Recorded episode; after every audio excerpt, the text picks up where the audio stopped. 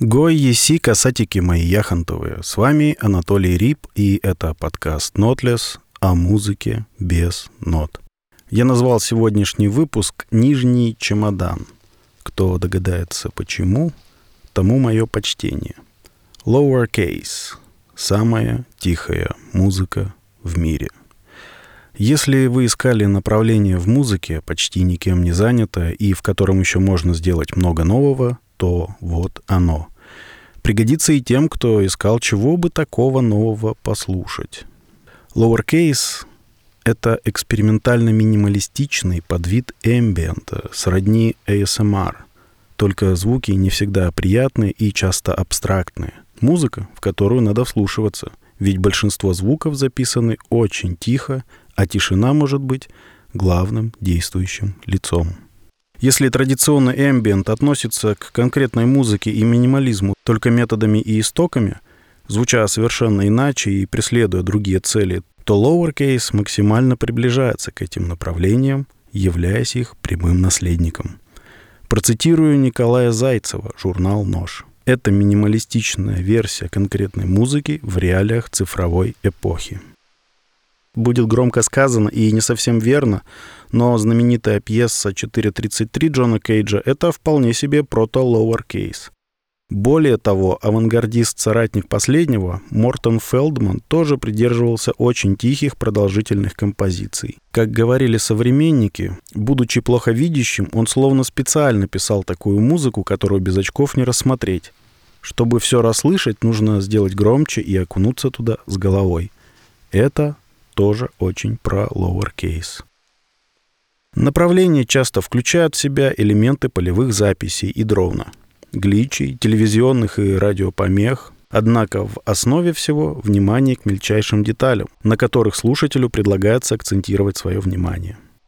Требуется изучить каждое предложенное композитором инструментальное событие, время от времени возникающее на фоне гула, шума комнаты, звуков присутствия музыкантов и так далее. А еще паузы, затишья, пустоты, отсутствие музыки как таковой. Не обязательно везде, но часто. Стив Роден и появление lowercase. Создателем этой ветви эмбиента общепризнанно считается художник, музыкант, видео- и саунд-артист Стив Роден, Пасадена, США. Название произошло от английского lower case, нижний регистр, когда речь идет о буквах. Когда мы кричим в переписке, мы пишем, нажимая клавишу Caps Lock, и все буквы заглавные. То есть почти вся современная музыка, которая с годами становится все громче и громче, словно написана капсом. А lower case, по словам Родена, это, цитата, Музыка, которая несет определенное чувство тишины и смирения. Она не требует к себе вашего внимания. Ее даже нужно находить и открывать, чтобы услышать. Она может быть на поверхности чем-то одним, но в глубине содержать совершенно иное. Это противоположность заглавным буквам, громким вещам, привлекающим к себе внимание. Стив Роден говорил, что заинтересовался эмбиентом и вообще тихой музыкой еще в конце 70-х, еще будучи 14-летним подростком. Он услышал альбом Брайана Ина «Another Green World», и весь его мир перевернулся. Начинал он, как ни странно, в качестве панк-рок-музыканта, игравшего громкую, яростную музыку, но все же отошел от быстрых кричащих песен, сосредоточившись на диаметрально противоположном направлении.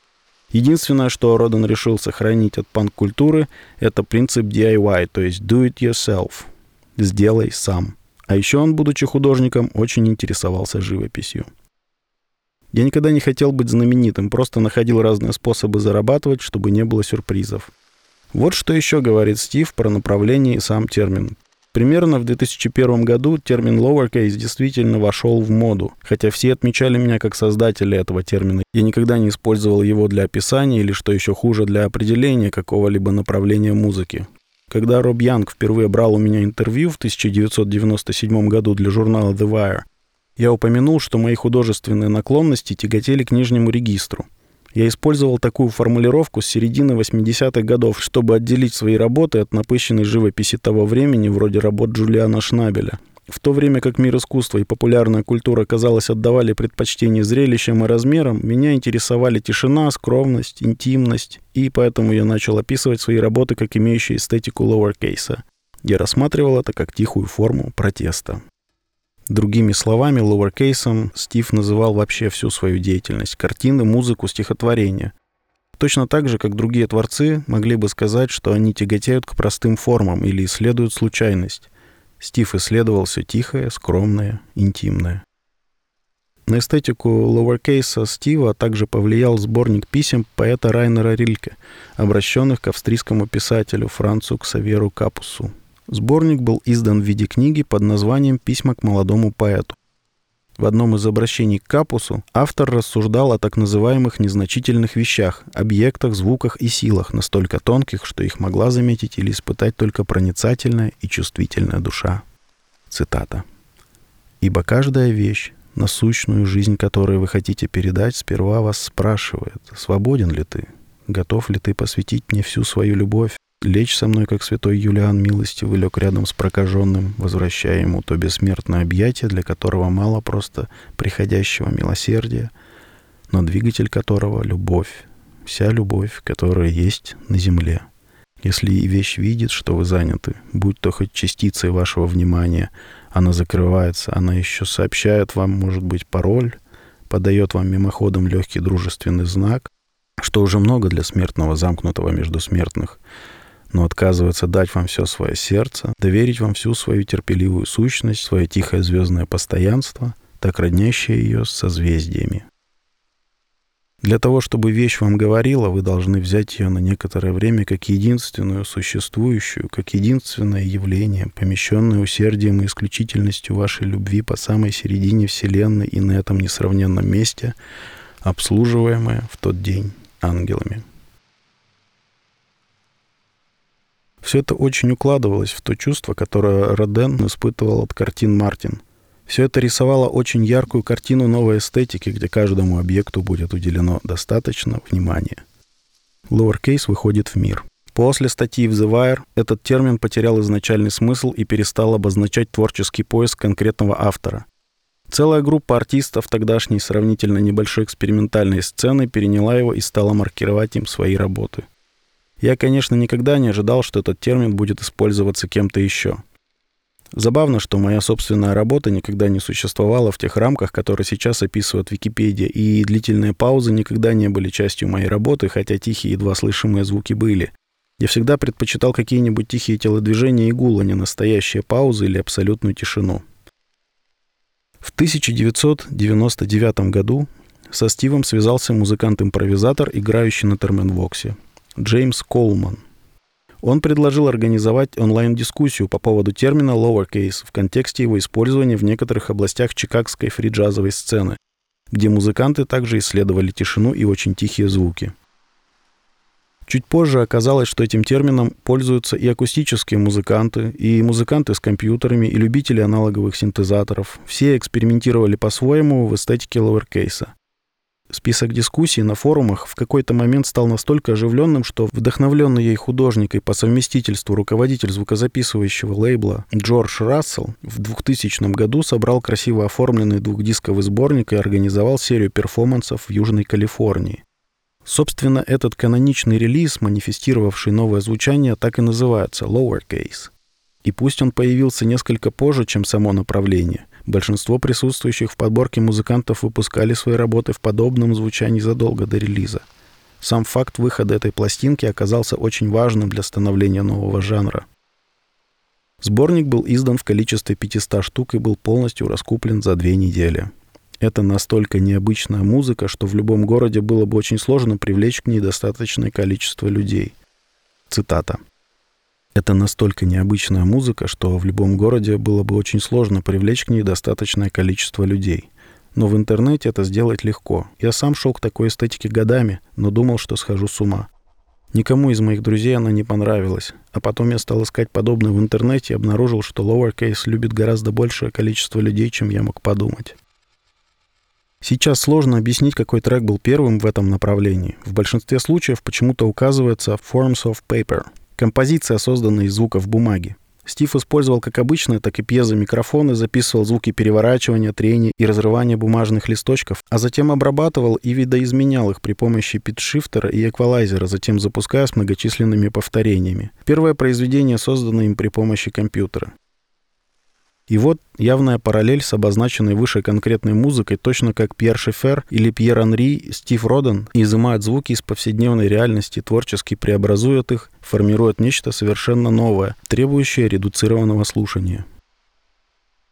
Разве что инструменты теперь иные. Не микрофон, а магнитная лента, а портативный цифровой рекордер и Pro Tools. А еще на ум приходит небезызвестная Concrete PH Яниса Ксенакиса, все думают, что это звучание горящего микрофона, а это звуки углей в камине композитора, обработанные схожим с Роданом способом, только при использовании магнитной ленты. Опустим очевидный факт, что сборник под названием Lowercase вышел на год раньше, чем Forms of Paper, но даже сам Стив уверяет, что это не первая работа в жанре, хоть Википедия и продолжает ошибочно утверждать обратное по сей день. А виной всему статья для журнала Wired, посвященная lowercase, первая из многих, где утверждалось, что бумажные формы — абсолютное начало жанра, и с них все пошло. Кстати, первоначальный альбом был записан по заказу голливудского отделения публичной библиотеки Лос-Анджелеса для выставки Six Degrees Art in the Libraries — Десятиминутная версия оригинальной композиции воспроизводилась непрерывно целый месяц из восьми динамиков, установленных на специальном пьедестале, покрытом продырявленными страницами из списанной научной книги. А что же было первой работой? Ну, если посмотреть на Bandcamp Стива, то там можно найти альбомы 93-95 годов под никнеймом In Between Noise, вполне себе в указанной выше эстетике – Тут также рекомендую почитать статью Николая Зайцева на «Ноже», где он рассказывает о музыке Стива много всего интересного. Поначалу Стиву Родану очень понравилось, что появилась сцена из достаточно разномастных музыкантов. Он позитивно воспринял тот факт, что группа артистов на местном и международном уровнях интересуются и обмениваются спокойной тихой музыкой, что открыт разговор, есть место для экспериментов и развития. Но была и другая сторона — неизбежно стали возникать споры о том, какая музыка является lowercase, а какая нет. Масло в огонь подливали средства массовой информации, и началось самое неприятное. Изначально бессмысленные разговоры превратились в целые статьи, холивары на форумах и попытки некоторых музыкантов полноценно копировать стилистику, заявляя, что вот они-то как раз играют настоящий lowercase. То есть, кроме обмена вдохновением и идеями, сцена породила ряд подражателей, которые отказались от собственного пути в угоду созданию чего-то нового и набирающего какую-никакую популярность. Есть и третья сторона, тоже негативная. После статьи в The Wired Стиву стали написывать негодующие моралисты и осуждать его изобретение, говоря, что это даже не музыка и даже не звуковые эффекты, расставленные на таймлайне что автор ничего особенного не сделал, не изобрел, а просто упивается случайной мимолетной славой, выпуская пустышки. Цитата. Какой смысл покупать компакт-диск, на котором нет ничего, кроме нескольких случайных, едва слышимых шумов, которые я могу создать в своей домашней студии?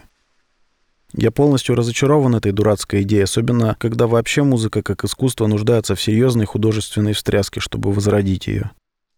То, что вы делаете, на самом деле ничего не значит. И единственное заявление, которое вы делаете, это то, что у вас действительно нет таланта и идей, которые можно было бы предложить. Если вы действительно хотите изменить то, как люди слушают музыку и воспринимают звук, вы должны сначала сделать хоть что-то для них. Не какую-то новую идею, а хоть что-то, что реально можно будет слушать.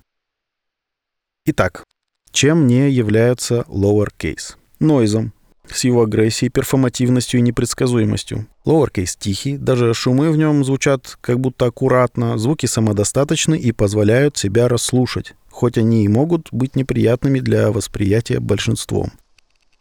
Эмбиентом тоже не является, в классическом понимании эмбиента. Со сложной фактурой, композицией, тоннами реверберации, он же не является и дарк эмбиентом, и вообще от эмбиента может иметь только страсть к спокойствию и тишине – в большей же степени это минималистичный, тихий саунд-арт. И вообще, это жанром музыки не является, и вернее не является жанром в привычном смысле слова, так как речь идет в первую очередь об эстетике. Да и музыкой он не всегда является, будем честными, это могут быть звуковые полотна, произведения для библиотек и выставок, слуховые эксперименты, а может быть нечто похожее на эмбиент в его привычном понимании, но в эстетике lowercase а, тихое, повторяющееся, с паузами и редкими детальными звуками. Что еще послушать и кого стоит знать? А дальше это направление действительно поддержали множество музыкантов и лейблов. О некоторых я расскажу чуть позже. А пока вооружимся замечательной статьей на Bandcamp. Оттуда взяты несколько знаковых релизов. И желательно, если хочется погрузиться в вопрос, почитать ее целиком. Электронный музыкант Тейлор Дюпри и его влиятельный лейбл 12K тесно связаны с lowercase движением. Минималист Ричард Шартье и его лейбл Line тоже. Альбом Spec 99 года, выпущенный тиражом 12 тысяч экземпляров, является результатом сотрудничества Дюпри и Шартье. В некоторых моментах по звучанию он похож на Стива Райха, только с очень низким уровнем громкости. Авторы работают с повторяющимися щелчками, преобразующимися в громкие всплески. Вообще lowercase подразумевает расслабление, но спек больше напоминает зуд в переносице, который невозможно почесать. Он сильно раздражает, но все же находится чуть ниже болевого порога. А немецкий композитор, минималист Бернхард Гюнтер, еще одна влиятельная фигура в lowercase е. Альбом «Будда с солнечным лицом» слэш «Будда с лунным лицом» был выпущен в 1999 году на собственном лейбле. Это плод сотрудничества с саунд-артистом Джеффом Джерманом, который обычно работал с полевыми записями и немузыкальными объектами. Вместе Гюнтер и Джерман записали объекты и шумы пустыни, после чего производили над ними различные манипуляции, в итоге получив 21 минуту щелчков, скрипов, хлопков, отдаленных свистов и случайных бульканий, большинство из которых даже невозможно услышать, не надев хорошие наушники и не включив трек на максимальную громкость. Американский саунд-артист Майкл Нортом создает многослойные текстурированные дроны, тщательно собирая их из обрывков полевых записей. «Койот» был его первым полноформатным сольным альбомом, основанным на записях, сделанным на острове Финляндии за одну неделю в 1998 году. Среди замечательных звуков, которые можно услышать в альбоме, есть эолова арфа, гул пушечного ствола, а также гуляющий ветер. Нортом провел два года, сводя в студии шумы в цельное гудящее нечто. Шорохи и вибрации затухают и скользят друг по другу на фоне тихого, бесконечного, неизбежного, одухотворенного гула. Бернард Гюнтер посвящает свою 37-минутную пьесу композиторам-классикам Луиджи Ноно и Мортону Фелдману. Называется она «Then Silence». И она более похожа на музыку, чем прочие lowercase ambient творения. Звуки, которые вызывает Гюнтер, преднамеренно исполняются на стандартных музыкальных инструментах, особенно струнные, но также фортепиано и хор – Ноты и дроун вырываются из тишины, создавая мелодичные зарисовки, которые зависают в воздухе, а затем испаряются. Альбом достаточно атмосферный, чтобы вполне себе быть саундтреком к какому-нибудь фильму, пусть, по сути, он и очень-очень скудный на фактуру. Немецкая саунд-художница Микки Юи также выпустила свой альбом на лейбле Ричарда Шартье в 2001 году. Он был создан путем многочисленных манипуляций с записанными найденными звуками и организацией их в повторяющиеся многослойные композиции. В основном на альбоме звучат одно-двухминутные треки, которые не строятся ни на тишине, ни на дронах. Вместо этого они наполнены эхом и призрачными звуками, пробуждающими мимолетные воспоминания. В 2000 году японский исполнитель Насей Саката, также известный как «Звездочка 0», выпустил ограниченным тиражом компакт-диск под названием 0.000, на котором не было ничего, кроме тишины. Затем он пригласил других артистов, в том числе немецкого композитора Марка Бернса, Тейлора Дюпри, Оба, Рихарда Шартье, Бернхарда Гюнтера и Стива Родена для обработки и добавления звуков к каждому треку – так он создал двойной компакт-диск под названием Inflation в скобочках звездочка 0 0.000 ремикс. Затем Бернт взял этот компакт-диск и в коллаборации с португальским художником Пауло Рапозо сделал ремиксы на ремиксы. В результате получается переполненный диалог, 20 э, дорожек э, щелчков и гудков, которые в бескомпромиссной ловеркейс манере могли быть сгенерированы кем угодно. Альбом музыканта из Нью-Йорка и Токио Саваку под названием «Хам» был выпущен э, в 2005 году на лейбле 12K. Это тщательно продуманная комбинация обработанных полевых записей, инструментальных и электронных дополнений, сделанных небольшим количеством музыкантов, включая основателя лейбла Тейлора Дюпри. Альбом состоит из мягких хрупких звуков, как и большая часть классического ловеркейса, но по звучанию он также имеет сходство с попсовой стороной обычного эмбиента. Представьте себе Эния с более разреженной структурой и приглушенной громкостью. Вы не могли не заметить, что на многих релизах мелькают одни и те же лица — Роден, Дюпри, Шартье, а еще как-то подозрительно много японцев. Попытаюсь объяснить оба этих феномена.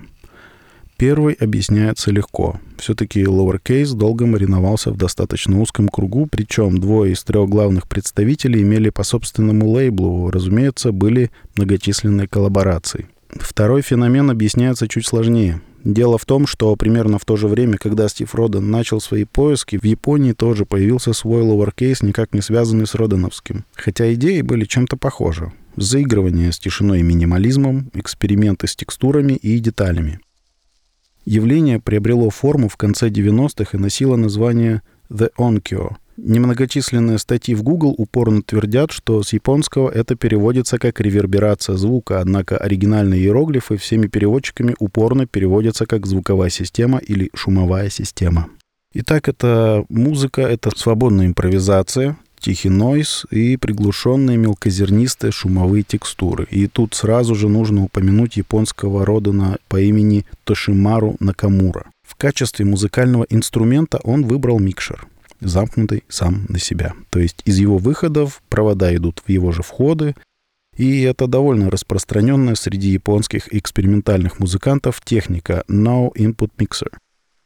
В ней работал и небезызвестный нойз-гигант Акита Масами. За счет замыкания образуется громкая обратная связь, которая при изменении громкости отдельных каналов и умелом микшировании превращается в интересный дроуновый гул, в щелчки, сирены и даже звуки, схожие с электронными ударными. Но на Камуре интересны по большей части только гулы, и обрабатываются они, конечно, реверберацией. Слегка меняющиеся со временем шумы, свисты и дроуны образуют композицию. Кроме Накамуры в этом жанре также играют и другие музыканты, и у этих исполнителей есть даже свой концертный зал в Токио, созданный специально для этой музыки и этого движения. Авторы заявляют, что это электроакустическое направление не имеет ничего общего с японской культурной идентичностью. Однако, по мнению некоторых артистов, оно все-таки не слабо повлияло на развитие новой японской музыки, и особенно экспериментальной. Ричард Шартье и Тейлор Дюпри. Последние герои этого повествования, о которых нельзя не сказать, впрочем, в двух словах о них уже и было сказано раньше, а здесь важно, когда я буду говорить о Шарте, то одновременно буду подразумевать и его лейбл Line, так как на нем он старался в массе своей издавать близкую по духу музыку. Аналогично с Дюпри и лейблом 12K, за редкими исключениями его релизы звучат аутентично музыке Тейлора. Известны они не только своими релизами, многочисленными коллаборациями с другими музыкантами и двумя основополагающими лейблами для становления и развития лоуркейса, но и собственными, яркими, отличающимися от традиционного направления стилистиками.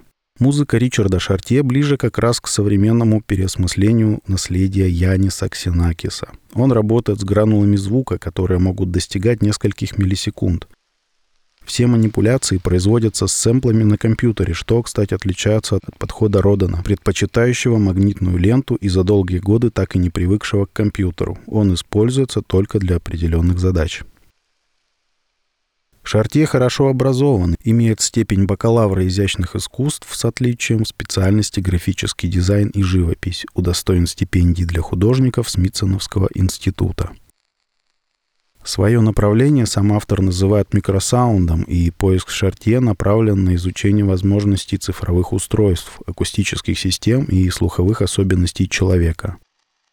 Ричард не заботится о слушателе. Будучи саунд-артистом с качественной звуковой техникой и большим опытом, он пишет такую музыку, которую в полной мере сможет оценить только аудиофил, обладающий такой же качественной техникой для ее воспроизведения дорогими наушниками или студийными мониторами, качественными аудиокартами с хорошими цапами. Все это не мешает Шартье иметь признание на международном уровне, представлять свои работы на многочисленных биеннале, выставках, художественных институтах по всему миру, от Японии до Италии, от Германии до США, от Швейцарии до Великобритании. Этот саунд-артист открыто заявляет, что пишет не музыку, а soundscape ы, искусственно созданные абстрактные звуковые конструкции, композиции, имеющие собственную завершенную структуру, осмысленность, микродраматургию. И вот мы подошли, пожалуй, к главному герою этого повествования. Абсурдно, конечно, что о нем я буду рассказывать существенно меньше, чем о Родине, но то создатель жанра, а Дюпри — самый яркий представитель, консолидировавший в своей музыке все, что пробовали, искали, придумывали другие исполнители ловеркейса. Он берет звуковые артефакты и глитчи и предлагает насладиться красотой их несовершенства. Он берет атмосферу эмбиента и погружает слушателя в ее уют. Наконец он обращается к многочисленным электроакустическим экспериментам и делает их приятными на слух. Наконец Дюпри находит тот самый баланс между зацикленным на фоновой атмосфере эмбиентом и сфокусированным лишь на самом себе, на своей форме и деконструкции своего звучания минимализме. Его ловеркейс теплый, добрый, уютный, мягкий, нежный, что не лишает его маркера экспериментальная музыка со всеми вытекающими. Дюпри, будучи саунд-дизайнером, обращает внимание на артефакты иного рода, на шум магнитной ленты и потрескивание винила, на всевозможные несовершенства старых музыкальных инструментов, скрип струны, удар фортепианного молоточка и прикосновение к клавише, дребезжание язычка калимбы и неровный тон музыкальной шкатулки. Он принципиально не чистит полевые записи от шумов, ведь каждый из них непредсказуем и по-своему интересен – в большинстве последних композиций, а Дюпри до этого играл пусть и минималистично, но техно, Автор как будто бы старается создать небольшую комнатку с мягким ровным светом, лучи которого падают на деревянный пол и черточками теней перекрывают аккуратный бардачок из разных милых сердцу вещей, разложенных как будто безо всякого порядка, но образующих композицию. С приятным ветерком, колыхающим занавеску, поющими за окном птицами, китайскими колокольчиками, изредка издающими приятный звон. Это было бы очень похоже на традиционный эмбиент, если бы не минимализм и аккуратный, детально выверенный, почти лишенный цифровой природы глич, являющийся едва ли не основой большинства композиций. Как и почти весь lowercase, музыка Тейлора репетитативна, то есть строится на многочисленных повторениях одних и тех же структур с небольшими изменениями.